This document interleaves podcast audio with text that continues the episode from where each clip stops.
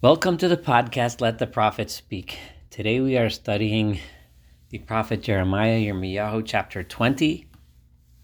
This is Saul Weinreb, the host of the podcast, and uh, we just completed chapter 19, and we read about the prophecy of the broken bottle, where Yirmiyahu smashed a bottle in front of um, a crowd of people in the valley of Gay Ben Hinnom and predicted that just like this bottle will be destroyed, so the people, if they don't change their ways, will be destroyed.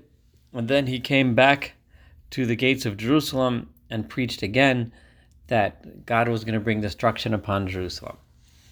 So the bottom line is that Yirmiyahu continues to be a what is perceived to be by the people as a troublemaker. Everything seems fine. The world is moving along just fine as far as they're concerned. And uh, the false prophets are reassuring everyone don't worry, just keep bringing your sacrifices, doing your services in the temple. Nothing bad's going to happen, everything's going to be cool. And um, this man Yirmiyahu here, who's uh, screaming and yelling, is a troublemaker and just causing trouble. And every time I pointed out in the last chapter that every time there's some sort of a sign that Yirmiyahu says that he's going to do, it doesn't seem like a very impressive sign. Taking a bottle and smashing it, wearing a belt and letting it, get spoiled and rotten and moldy. Uh, there's no there's no big miracles. Nothing. He's not doing anything to prove to them that he's for real. They're waiting for a big sign, and that sign doesn't come. So the persecution against Yirmiyahu from the people, especially the leaders of the people, is going to take a turn for the worse. As we read the first verse in chapter 20, Vayishma Pashhur ben Imer HaKohen, another Kohen, another priest, whose name was Pashhur, the son of Imer. Vahu Pakid Nagid Beveit Adonai, he was the chief officer in the house of God. He was in charge of the priests. He heard of this prophecy that Yirmiyahu had made. Whether or not he went was one that went down to the valley or he heard it in the gates of Jerusalem is irrelevant, but he heard about Yirmiyahu's prophecy. At Yirmiyahu Niba et Hadvarim He heard that um, uh, Yirmiyahu, he heard Jeremiah saying these prophecies of doom and he understood that this was ruining the morale of the people. This was, um, uh, you know, Pashhur, as we'll see soon, was one of those that was reassuring everyone: just keep keep bringing your sacrifices to the temple. You don't need to change your ways. You don't need to be better. You don't need to do better. Go ahead and continue the lives the way you have been, and everything will be fine. He was one of those that was saying that. So Yirmiyahu was a lot of trouble for him. So Vayakeh Pashhur, Pashhur then struck, he meaning he flogged, whipped at Yirmiyahu Hanavi, Jeremiah the prophet. Vayitein and he placed him al ha-mahapechet, within the mahapechet. The mahapechet is generally understood to be a stocks or the stockade, you know, where there's a, uh, two boards and a hole in the middle, and, and the person's head and arms are put through the hole, and they're uh, secured there, and they can't move um, uh, extremely uncomfortable position, obviously, and extremely humiliating. And, and so, he, as a punishment, after he was whipped, he was put in the stocks, Asher Bishar ben Yamin, the ones that were located in the gates of Benjamin Ha'elion, the upper gates, Asher Beveit Adonai, which was in the house of God. So, in the temple courtyard, in the gate of Benjamin, there was a stockade, and Yirmiyahu was placed there. Vayihimi Machras, and it came the next day. Vayotse Pashhur at Yirmiyahu minamapachet. And Pashhur took him out of the stocks and released him. Presumably, he figured that whipping him and putting him overnight in the stocks would be enough to quiet him down and stop him from saying this message. Vayomer love Yirmiyahu, but Jeremiah said to him, Lo Pashhur kara Adonai shemecha. God has not or uh, named you Pashhur, Rather, ki'im magor misaviv. God has named you magor misaviv. In other words, you have a name pashchur that might have been given you by your parents, But that's not the name that God is calling you. God is calling you something else. He's calling you Magor Misaviv. Now, the name Pashchor, the word Pash, is like from the word Omed Lafush, to rest. Chor is is is is a language of freedom. So Pashchor would be the, a rest in freedom, or freedom, a rest free, or rest safely, or rest quietly. So his name was a name of peace and that was his actual name. It was a nice name. However, Jeremiah tells him that you are not, and, and he indeed was walking around telling the people, Shalom, don't worry, there will be peace, everything will be fine. But Jeremiah tells him, no, your real name is Magor Misaviv. Magor Misaviv means um, uh, someone around whom is who is surrounded by terror. Magor, terror, is always surrounding this person. Because so says God. The prophet continues to tell Pashhor. I am going to make you as a source of terror. Instead of being a source of peace for people, people are going to look at you and scream and shriek in horror. Not only will you be that way, but so will all of those that are um, your family, all of those that are your friends. And they will all fall at the swords of their enemies. And your eyes will see the destruction of your family and your friends. Vias kol Yehuda and of all Judah falling to the sword. I'm, I'm sorry, Viat kol Yehuda and the rest of, of Judah, etain biad melech Bavel. I'm going to place in the hands of the king of Babylon, vihiglam Bavel, and they will all be exiled to Babylon he come and he will also strike them by sword. So some many people will die in the fighting, and the rest will be taken into exile in Babylon. Vinotati et kol chosen and I will place all of the wealth of the city, viet kol and all of the um, possessions that she worked for, viet kol yikara, and all of the beautiful value that she has, viet kol otzrot, and all of the treasures, malchei Yehuda, of the kings of Yehuda that they had that they had accumulated over all of these generations. Attain biyad I will place them in the hands of their enemies, uvizazum, and they will steal them, take them, ulikachum, vehavim and they will take them and bring them all the way back to Babylon. The otzrot, the storehouses of the kings of Yehuda, if we recall back in the book of of of Isaiah, when King Hezekiah showed off to the um, and bragged to the uh, messengers of the king of Babylon and showed off his treasures. And at the time, Isaiah prophesied and said, Because you showed off and you were arrogant and, and showed off your wealth as if it was yours, this wealth will one day be carried off to Babylon. This is Jeremiah repeating that same prophecy. And he continues and directs his words to Pashhur himself. V'ata Pashhur, and you, Pashhur, v'chol yoshve vetecha, and all of those that live in your house, Telchu bashevi. You're not going to die, but you will be taken captive. Ubavel tavo, and you will end up going all the way to Babylon. Visham tamus, and you will live out the rest of your life in Babylon, away from your country and your homeland. That's where you will die. Visham tika there. That's where you will be buried. And that you and all of your friends and family, Asher all of those people that you gave false prophecies to and claimed that everything was going to be fine and that they, people didn't need to change and nothing needed to be done, all of you will go to exile there. Now, after Jeremiah says this, and after having experienced this, this horrific experience of being flogged in public, being uh, locked in the stockade overnight, and knowing that the people wanted to kill him, and knowing that everyone was against him and no one was listening to him, Yirmiyahu now turns towards God and he says, Pititani Adonai va'epot. God, you have seduced me and I have become seduced. This is the language of, of pitui, of mefateh, is the same language that's used when someone seduces, and it has a sexual connotation, of, of a woman who was seduced into doing something that she ended up regretting and she did not want to do, and she now regrets and says that I have been seduced. Yirmiyahu is looking towards God and saying, God, you convinced me, you got me into this mess, and I let you get away with it. Chazaktani vatuchol. You have um, become more you are stronger than me and you are able. This is a reference back in chapter 1 when your Yirmiyahu said god I, am just a young boy. I don't have the, how could i do this? Don't send me on this message. And god you said no you'll do it. You beat me. You convinced me. You got me into this mess and now where am i hayisi lischok kolayom i am someone who everyone is constantly all day people just making fun of me kulo lo egli everyone is constantly poking fun jeering at me, laughing at me. This is what I have become. This is me now. God, you got me here. You convinced me. And look at where I am.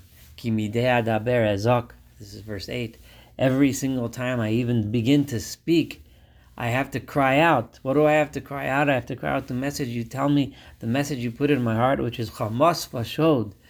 This is full of violence and injustice at Kra. That's all I call out. I'm constantly yelling at everyone. There's violence, there's injustice. But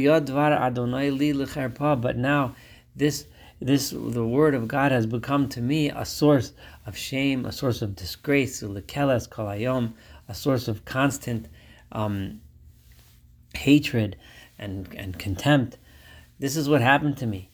So I told myself. I'm not going to say it anymore. I'm done. All it does is bring me trouble. No longer will I speak in God's name. And uh, but the problem is I can't stop myself. These words are in my heart like a burning flame. Atzur biatmosai. It is, it is closed up within my bones. It's in my deepest depths of my heart, soul, and body. Vinil chalkel. I am exhausted from trying to hold back. It is too hard for me to keep from doing it. No, I'm, I'm uh, is to withstand, to hold back. I'm exhausted from trying to hold these words back. I need to tell the people this message. The truth is in his heart. He knows that the people need to change. He knows that destruction is coming. So as as a human being, he has to speak. He has to speak. But but I don't want to speak because all it does whenever I speak is bring more shame upon myself, bring more suffering, bring more torture. And I could, I'm just too exhausted and I just can't stop myself from telling the people this message that I have to tell them. Kishamati, and I've heard, and all I do, I hear, I hear the dibat rabim, the words that people are speaking about me in the streets. Magormi saviv. I hear all these words around me as um as a magor misaviv. This is the same term as he, he said that when he to Pashhor, he said, "You are your real name is magor misaviv, a person who is surrounded by terror."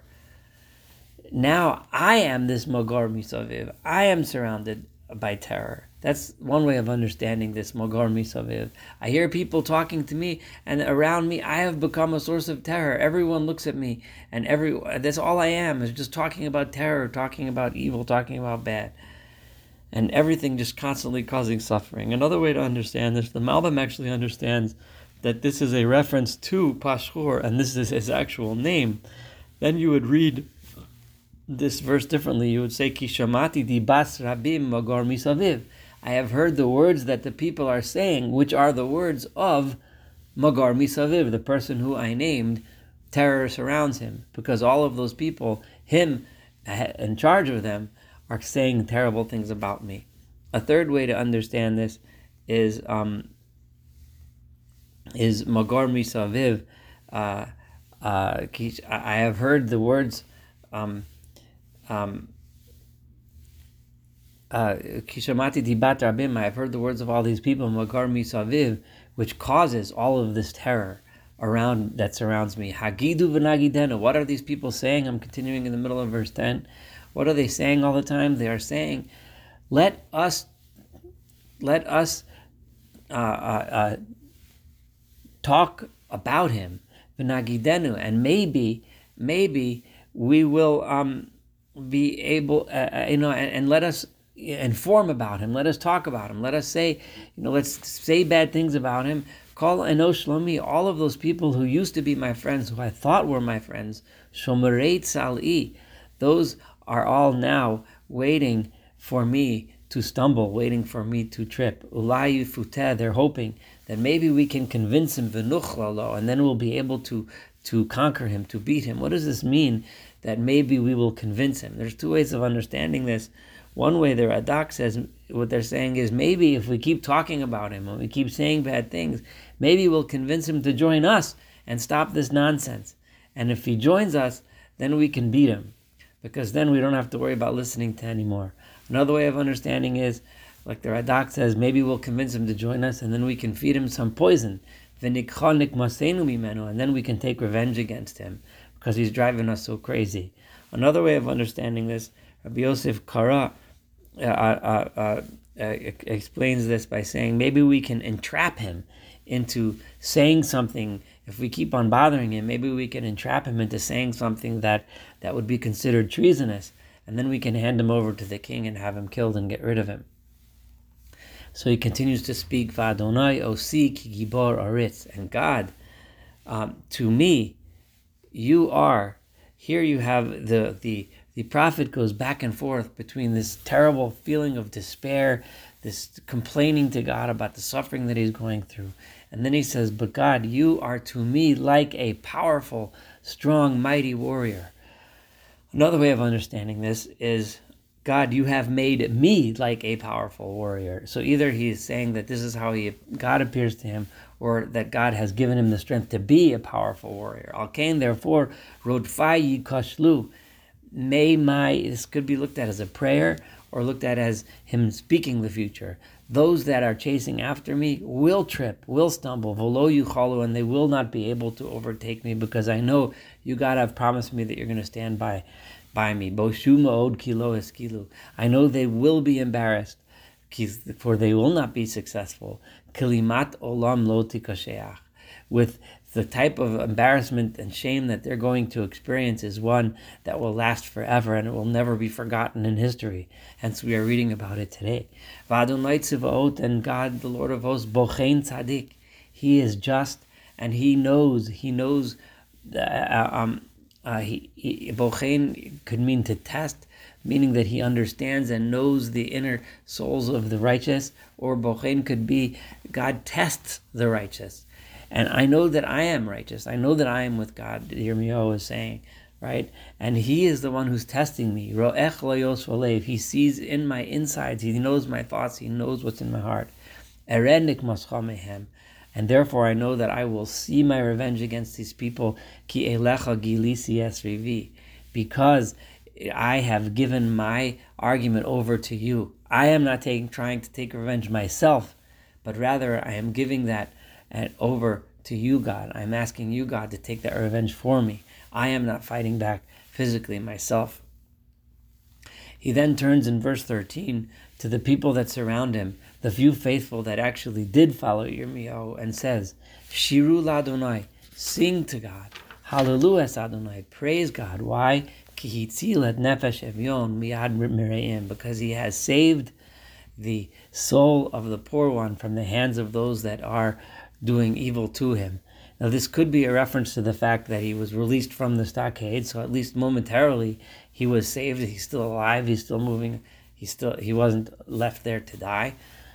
This also could be a vision of the future where he's feeling confident, knowing that God will be with him, and he's saying, "Sing to God because I am confident because I know that this will happen in the future. Ultimately, this justice will come." Um, or it could be that what he's saying here is that um,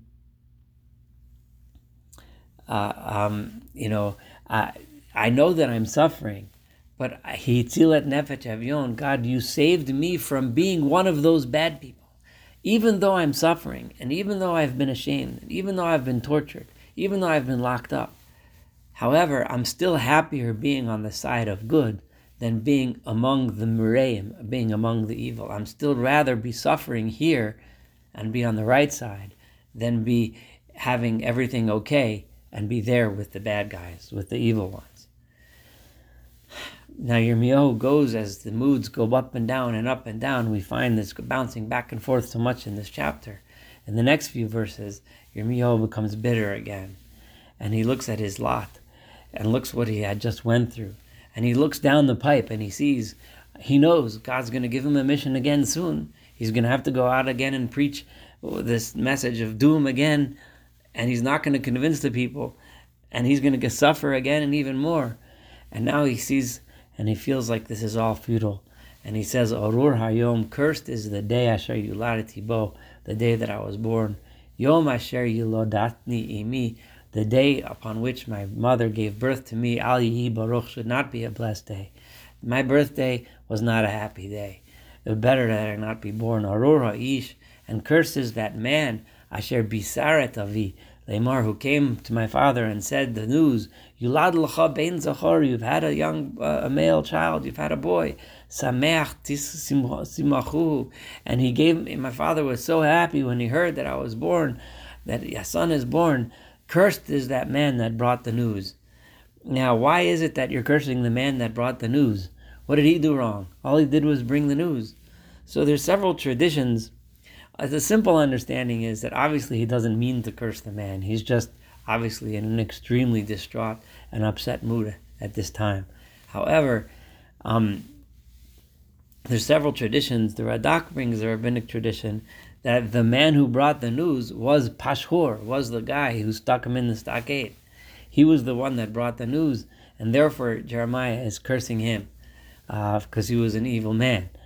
Um, there's no clear reference to that in the in the um, text, but but uh, that is just a tradition. Another tradition that is brought is brought by the Malbim, and that is is that there's a tradition that Menashe, who was an evil king, who was the king at the time that Yirmiyahu was born as a baby, Menashe did not want any more. He had a, he knew that this boy that was going to be born was going to be a holy man and a prophet, and Menashe, being evil, did not want the prophet to be born, and he hired a man to to uh, um, he appointed a man to give the mother an abortive fashion to cause her to abort the baby so he's not born, and the man didn't do it, and when instead the man brought the news of the birth of a healthy boy. This is just another tradition, a midrashic tradition, but um, but then he's saying, cursed is that man. Not that he's cursing the man that he did something wrong, but cursed is he because that man was cursed because Menashe ended up executing him for not fulfilling his mission. Now, um, I know that sounds a little dramatic, and it's certainly not in the text, but it's just another way of trying to understand why Jeremiah would curse the man who brought the news. And that man who brought the news should be just like the cities that God overturned and destroyed, and God ne- would uh, uh, never changed his mind. He would unrelenting uh, destruction he placed upon those evil cities. This is kind of reminiscent a little bit of Sodom and Gomorrah that were overturned with unrelenting might. Boker and that he should hear screaming in the morning, utrua, and sounds of noise and battle baits harayim in the afternoon, because uh, usually wars are fought during the daytime, not in the nighttime. So, so that person that that brought the news of my birth should just suffer because my birth was not something to be happy about. Asher lo mosasni meirachem, that that why did he and he here would mean God? Why didn't he just let me die in my mother's womb and be a miscarriage. Vatihili imi kivri, let my mother's body be where I get buried, and my life end. Harat olam, and my her my mother's womb could be the place where I ended my entire life. This is just saying, here I am in this horrific situation that uh, who would ever want to be in this situation? It would have been better had I not been born. Why is it that I was even born? Why did I leave my mother's my mother's uh, womb, just so that I should see suffering and misery, just so that I should see um, this uh, uh, torture, yamai, and my days should end in shame and embarrassment and ridicule. Is this why I was born? Uh, I know I'm sorry that this chapter ends on such an awful and sad note, but this is the end of chapter 20. Thank you for studying chapter 20 with me. Looking forward to studying Jeremiah 21 together as well.